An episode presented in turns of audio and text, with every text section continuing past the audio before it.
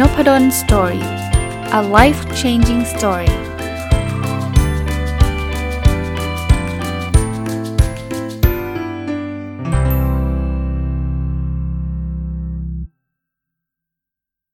สวัสดีครับยินดีต้อนรับเข้าสู่ Nopadon Story Podcast นะครับวันนี้หยิบเอาหนังสือชื่อว่า Find Your Zone of Genius เขียนโดยคุณ Laura Garnett เนี่ยมารีวิวนะครับหนังสือเล่มนี้เนี่ยซื้อมาสักระยะหนึ่งละน่าสักประมาณ6เดือนแต่ว่าอ่านจบมาได้ประมาณสักเดือนหนึ่งแล้วนะครับอ่านจบเสร็จก็เหมือนเดิมนะครับมาเขียนรีวิวแต่สัปดาห์ที่แล้วเนี่ย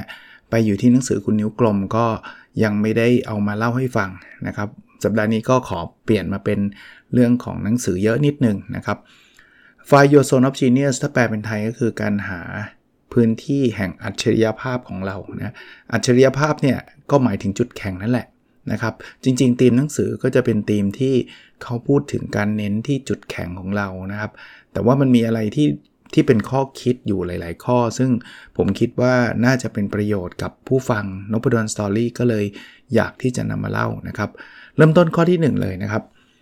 หนังสือเขียนไว้แล้วก็ได้บทเรียนนะครับว่าเราไม่จำเป็นต้องมีโชคถึงจะมีความสุขได้คือคนเราส่วนใหญ่ไม่ใช่ส่วนใหญ่หรอกต้องเรียกว่าหลายคนก็แล้วกันนะครับบางทีเราเห็นคนที่ประสบความสำเร็จเราเห็นคนที่มีความสุขเนี่ยก็อาจจะใช้คำว่าคนนั้นโชคดีจังนะคนนี้โชคดีจังเลยนะครับจริงๆแล้วเรื่องโชคไม่ได้แปลว่าไม่สำคัญนะครับไม่ได้แปลว่าจริงๆแล้วคนที่โชคดีไม่มีอยู่จริงนะครับจริงๆโชคเนี่ยมันมีอยู่แล้วแหละอยู่แน่ๆอยู่แล้วนะครับแต่ว่ามันไม่ได้แปลว่าต้องมีโชคเท่านั้นไงคือถ้าเกิดเราไปผูกติดความสุขความสำเร็จของเรากับโชคเนี่ยก็ไม่ต้องทำอะไรละก็ลุ้นโชคอย่างเดียวนะครับหนังสือเล่มนี้ตามชื่อ Zone of Genius คือความเก่งของเราเนี่ยถ้าเราสามารถที่จะนำเอาความเก่งของเราเนี่ยออกมาทำประโยชน์หรือสร้าง value ให้กับคนจำนวนมากได้เราก็มีความสุขเราก็มีความสำเร็จได้เพราะฉะนั้นโชคก็เป็นเรื่องนึงนะครับโชคในที่นี้ก็คือสิ่งที่เราควบคุมไม่ได้นะที่มันอยู่ดีๆก็เข้ามาในชีวิตก็เรื่องนึงนะแต่อีกเรื่องนึงที่มีความสำคัญไม่แพ้กันหรืออาจจะเป็นสิ่งสำคัญที่สุดด้วยซ้ำเพราะว่าเราจัดการได้ก็คือเรื่องความรู้ความสามารถเรานะครับข้อ2ครับความสุขเกิดจากการทำงานและความคิดของเรานะครับก็บอกว่านั่งอยู่เฉยๆมันไม่มีความสุขหรอกครับความสุขมันเกิดจากการทำงานผมต่อให้อีกนิดนึงการทำงานที่มันมีความหมายครับเมื่อไหร่ก็ตามที่เราได้มีโอกาสทำในสิ่งที่มันมีความหมายเนี่ยเราจะเกิดความสุขแล้วจริงๆทั้งหมดทั้งปวงเนี่ยมันอยู่ที่ mindset มันอยู่ที่ความคิดนะครับคน2คนเนี่ยอาจจะเจองานเหมือนกันเป๊ะเลยแต่คนนึงมีความสุขมากกว่าคนนึงถามว่าเป็นเพราะอะไรก็ต้องตอบว่าเป็นเพราะความคิดที่แตกต่างกันถ้าเรามีความคิดที่แบบลบเยอะๆเนาะเบื่อจังเลยแย่จังเลยเซ็งจังเลยเราก็มีความสุขน้อยถ้าเรามีความคิดบวกนิดนึงมันก็ทำสนุกดีนะอันนี้ก็ท้าทายดีนะเฮ้ยอันนี้มันทำให้ challenge สมองเราให้เราคิดนู่นนี่นั่นเราก็มีความสุขเยอะผมเข้าใจครับทำงานเนี่ยมันต้องมีบ่นแหละมันต้องมีเบื่อแหละมันต้องมีเซ็งบ้างแหละมันไม่ได้โลกสวยถึงขนาดว่างานทุกงานจะต้องแบบทุ่งหญ้าลาเวนเดอร์ต้องดีไปหมดมันเป็นไปไม่ได้หรอกครับแล้วก็ไม่ผิดหรอกครับที่เราจะบ่นบ้างอะไรบ้างแต่อย่าเยอะไปครับผมเคยเจอคนบางคนนี่แบบบ่นตั้งแต่เช้าจนเย็นเลยฮะแล้วเสร็จแล้วบ่นงานไม่ได้หายไปนะงานทำเสร็จช้าลงด้วยแต่มีความเครียดเพิ่มขึ้นมีความเซ็งเพิ่มขึ้นแล้วมันไม่ได้เครียดหรือเซ็งเฉพาะคนบ่นนะไอ้คนรอบข้างอ่ะเครียดตามไปด้วยนะเพราะคุณนึกภาพนะมาถึงออฟฟิศปุ๊บเจอบ่นตั้งแต่ 8:00 นเนี่ยแล้วไม่ได้บ่นกับคนนั้นนะคือแบบบ่นกับตัวเองบ่นกับคนอื่นหรือจะบ่นกับคนนั้นก็ได้ซึ่งไม่เกี่ยวคนนั้นเลยนะคนนั้นก็ไม่สามารถช่วยอะไรได้เนี่ยโอ้ยแย่มากเฮงซวยฝ่ายนี้มันเลวมากมันแย่จริงๆแล้วไม่หยุดนะพูดไม่หยุดจน 4:00 นเงี้ยผมว่าก็เครียดนะครับอ่ะมาถึงข้อที่3ครับหานิยามของความสำเร็จของตัวเองให้เจอผมว่าก่อนที่เราบอกว่าเมื่อไหร่เราจะสำเร็จนะคำถามที่สำคัญไม่แพ้กันคือสำเร็จแปลว่าอะไรนะครับถ้าเราไม่มีนิยามเราไปทำตามคนอื่นมันก็อาจจะไม่ได้เป็นเวอร์ชั่นความสำเร็จที่เราต้องการก็ได้สำหรับผมนะอันนี้ต่อยอดไปอีกนะครับถ้าเป็นแต่ก่อนความสำเร็จของผมคือปลายทางถ้าเป็นแต่ก่อนเนี่ยสัก10 ปีที่แล้วก็ได้นะมันไม่ได้นานนะผมก็ผมคิดว่าคงเหมือนกับนิยามความสำเร็จของคนทั่วไปทำธุรกิจก็ต้องแบบ โอ้โหประสบความสำเร็จมากๆทำตำแหน่งอะไรก็ต้องขึ้นไปอยู่เบอร์หนึ่งขององค์กรอะไรเงี้ยเราจะมองความสำเร็จเป็นแบบนั้นซึ่งก็ไม่ได้ผิดนะต้องบอกว่าไม่ได้ผิดแต่เดี๋ยวนี้นิยามความสำเร็จผมเปลี่ยนไปครับความสำเร็จของผมคือการใช้ชีวิตประจำวันทุกๆวันอย่างมีความสุขไม่ว่ามันจะไปถึงปลายทางหรือไม่ถึงก็ตามแน่นอนบางอย่างเราก็จะตั้งเป้าหมายใหญ่ๆไว้ว่าเราอยากจะได้อันนู้นได้อันนี้ได้แต่ว่าสำหรับผมเนี่ยการที่ทุกวันได้เดินไปข้างหน้าหรืออาจจะหยุดบ้างก็ได้ชื่นชมกับสิ่งดีๆที่เกิดขึ้นในระหว่างวันได้มีความสุขกับสิ่งเล็กๆน้อยๆผมว่านี่คือความสำเร็จในเวอร์ชั่นของผมในปัจจุบันนะก็ไม่ได้แปลว่าทุกคนจะต้องมาเป็นเหมือนผมนะครับแต่ผมรู้สึกว่าการนิยามความสำเร็จแบบนี้เราสำเร็จได้ทุกวันเลยถ้านิยามความสำเร็จคือต้องเป็นเบอร์หนึ่งองค์กรจะต้องรวยล้นฟ้าจะต้องทำธุรกิจที่แบบประสบความสำเร็จเข้าตลาดหลักทรัพย์อะไรเงี้ยคือถ้าเป็นนิยามแบบนั้นก็ไม่ได้ผิดแต่ว่าระหว่างทางจะเต็มด้วยความเหนื่อยเมื่อไหร่จะถึงสักทีนะอะไรเงี้ยมันจะเหนื่อยแต่ถ้าเรานิยามใหม่มันก็จะสำเร็จง่ายขึ้นอันนี้แล้วแต่คนนะครับข้อ4ครับหาจุดแข็งตัวเองให้เจอครับพยายามใช้จุดแข็งนั้นให้มากที่สุดเท่าที่จะเป็นไปได้ข้อนี้เนี่ยต้องเรียกว่าตัวผมเองนะต้องบอกว่าตัวผมเองเนี่ยได้เจอข้อนี้โดยที่ไม่ได้ตั้งใจคือตอนเด็กๆเนี่ยผมก็เป็นเด็กที่แบบตั้งใจเรียนนะครับก็เรียนได้ดีเรียนวิชาอะไรก็ส่วนใหญ่นะต้องบอกว่าส่วนใหญ่ก็ทำได้แล้วก็เรียนมาเรื่อยๆทำงานก็ทำไปเรื่อยๆนะครับ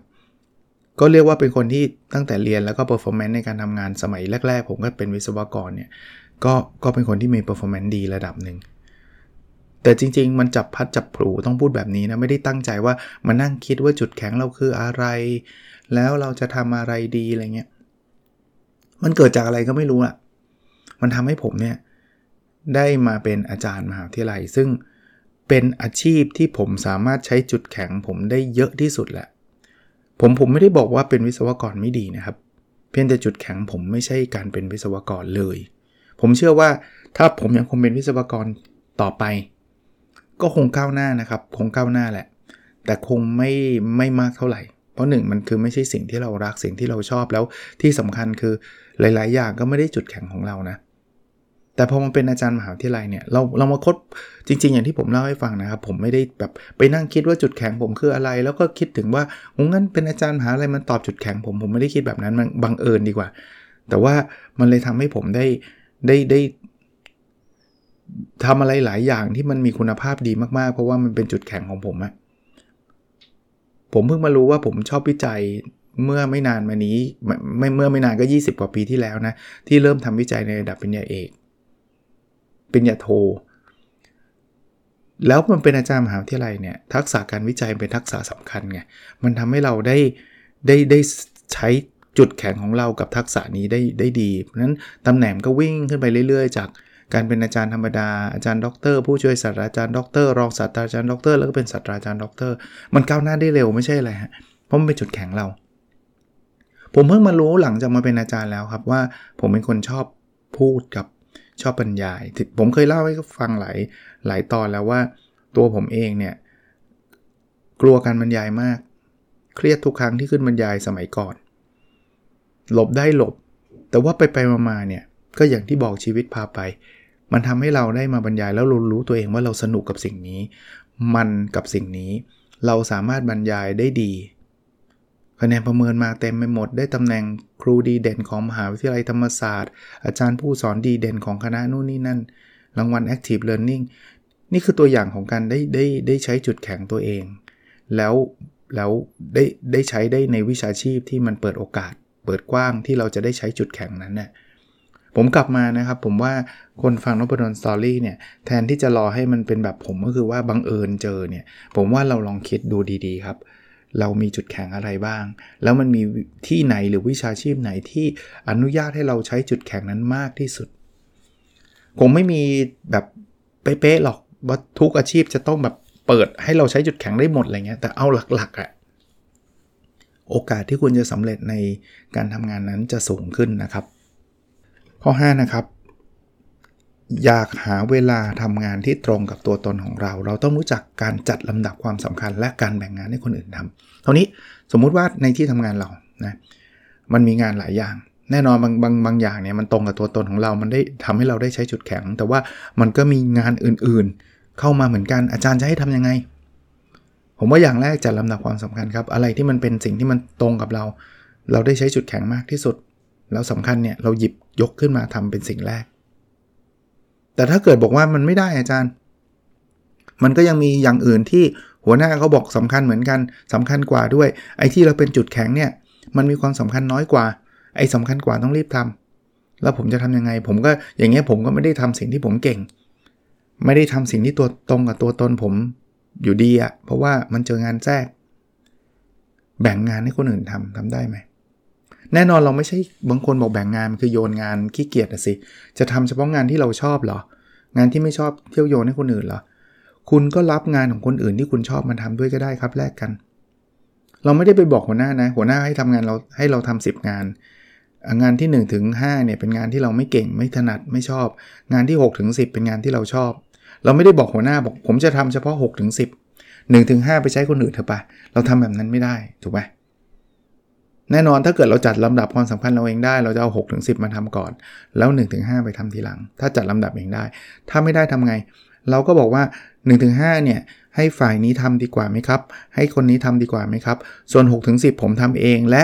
งานประเภท 6-10 ที่คนนั้นหรือฝ่ายนั้นที่เขาต้องทำอ่ะเอามาให้ผมทำก็ได้นะครับเพราะผมถนัดเรื่องนี้ผมเก่งเรื่องนี้ผมเชี่ยวชาญเรื่องนี้อย่างเงี้ยผมว่าวินวิน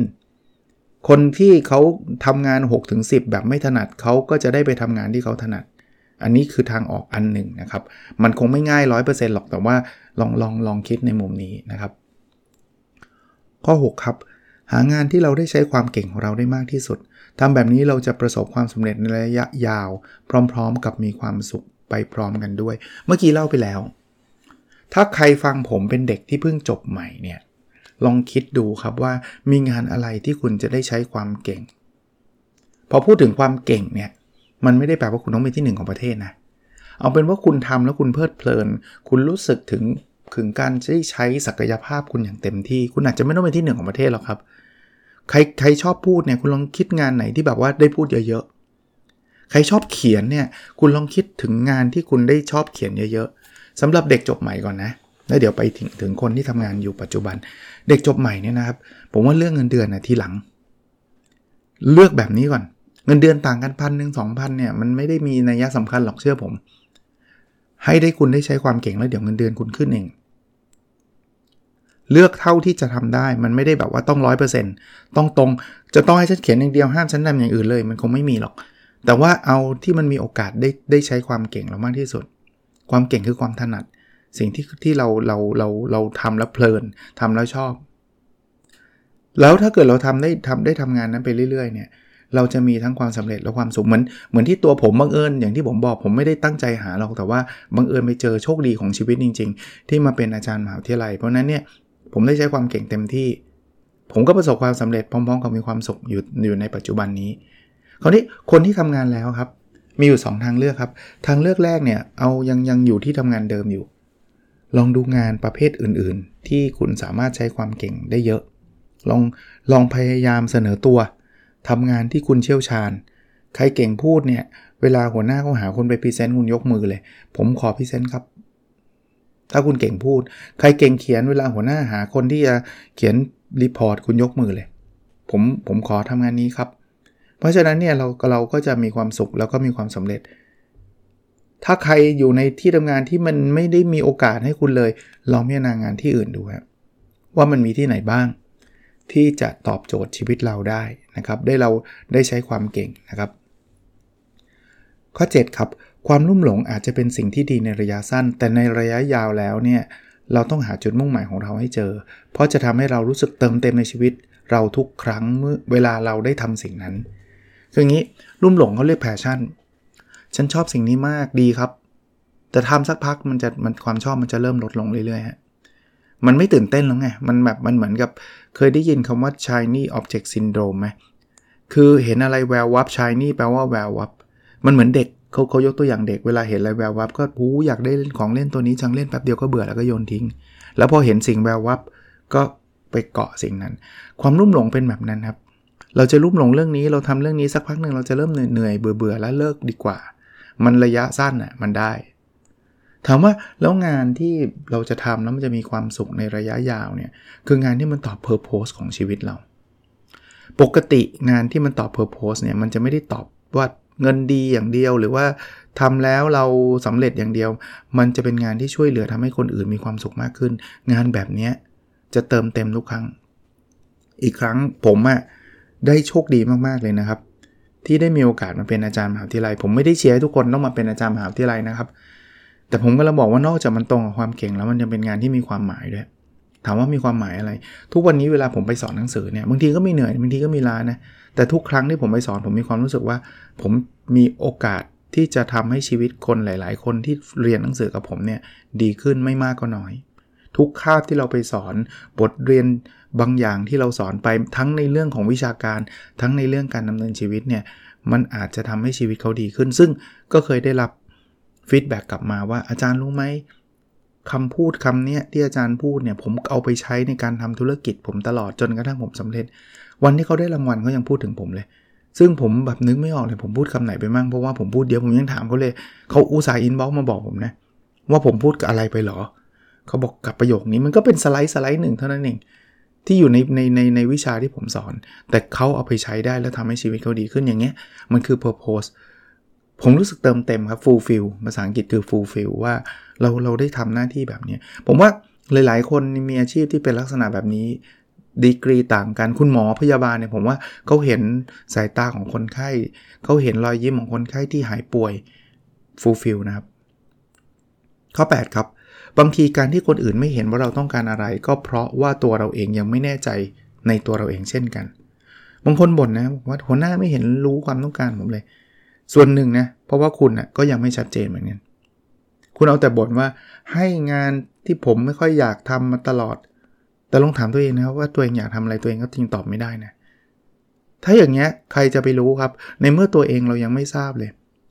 อ่านหนังสือเล่มนี้แล้วเนี่ยตระหนักขึ้นมาอย่างนึงว่าเราจำเป็นเนี่ยต้องศึกษานิดนึงนะรู้จักตัวเราเองมากขึ้นนิดนึงว่าตัวเราเก่งหรือไม่เก่งอะไรชอบหรือไม่ชอบอะไรนะครับถ้าเรารู้เราชัดเจนเราพยายามบอกต่อสื่อสารออกไปแสดงผลงานให้เขาเห็นเดี๋ยวเขาก็รู้เองอะครับว่างานประเภทนี้ต้องเราทำตอนนี้เนี่ยผมก็โชคดีอย่างนึงที่ผมยกตัวอย่างเรื่อง OKR เนี่ย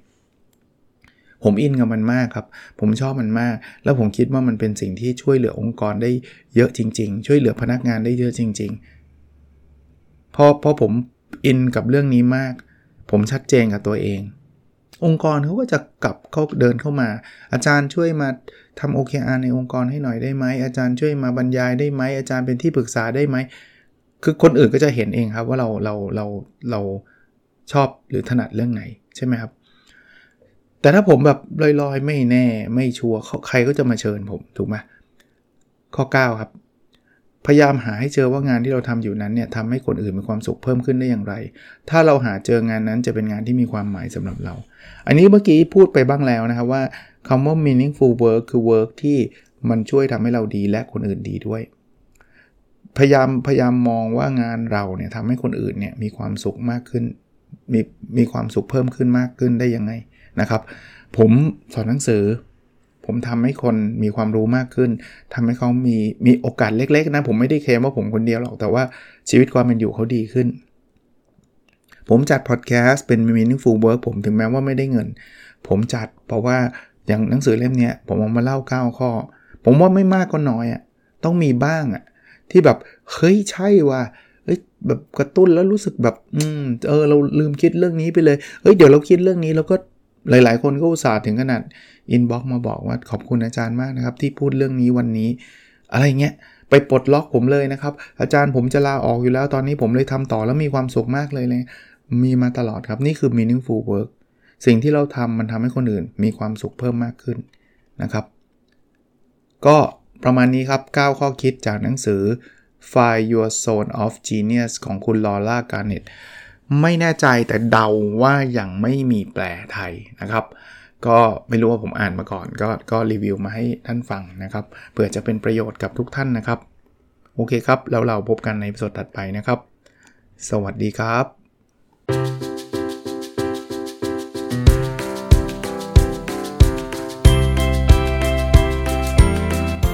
Nopadon Story, a life-changing story.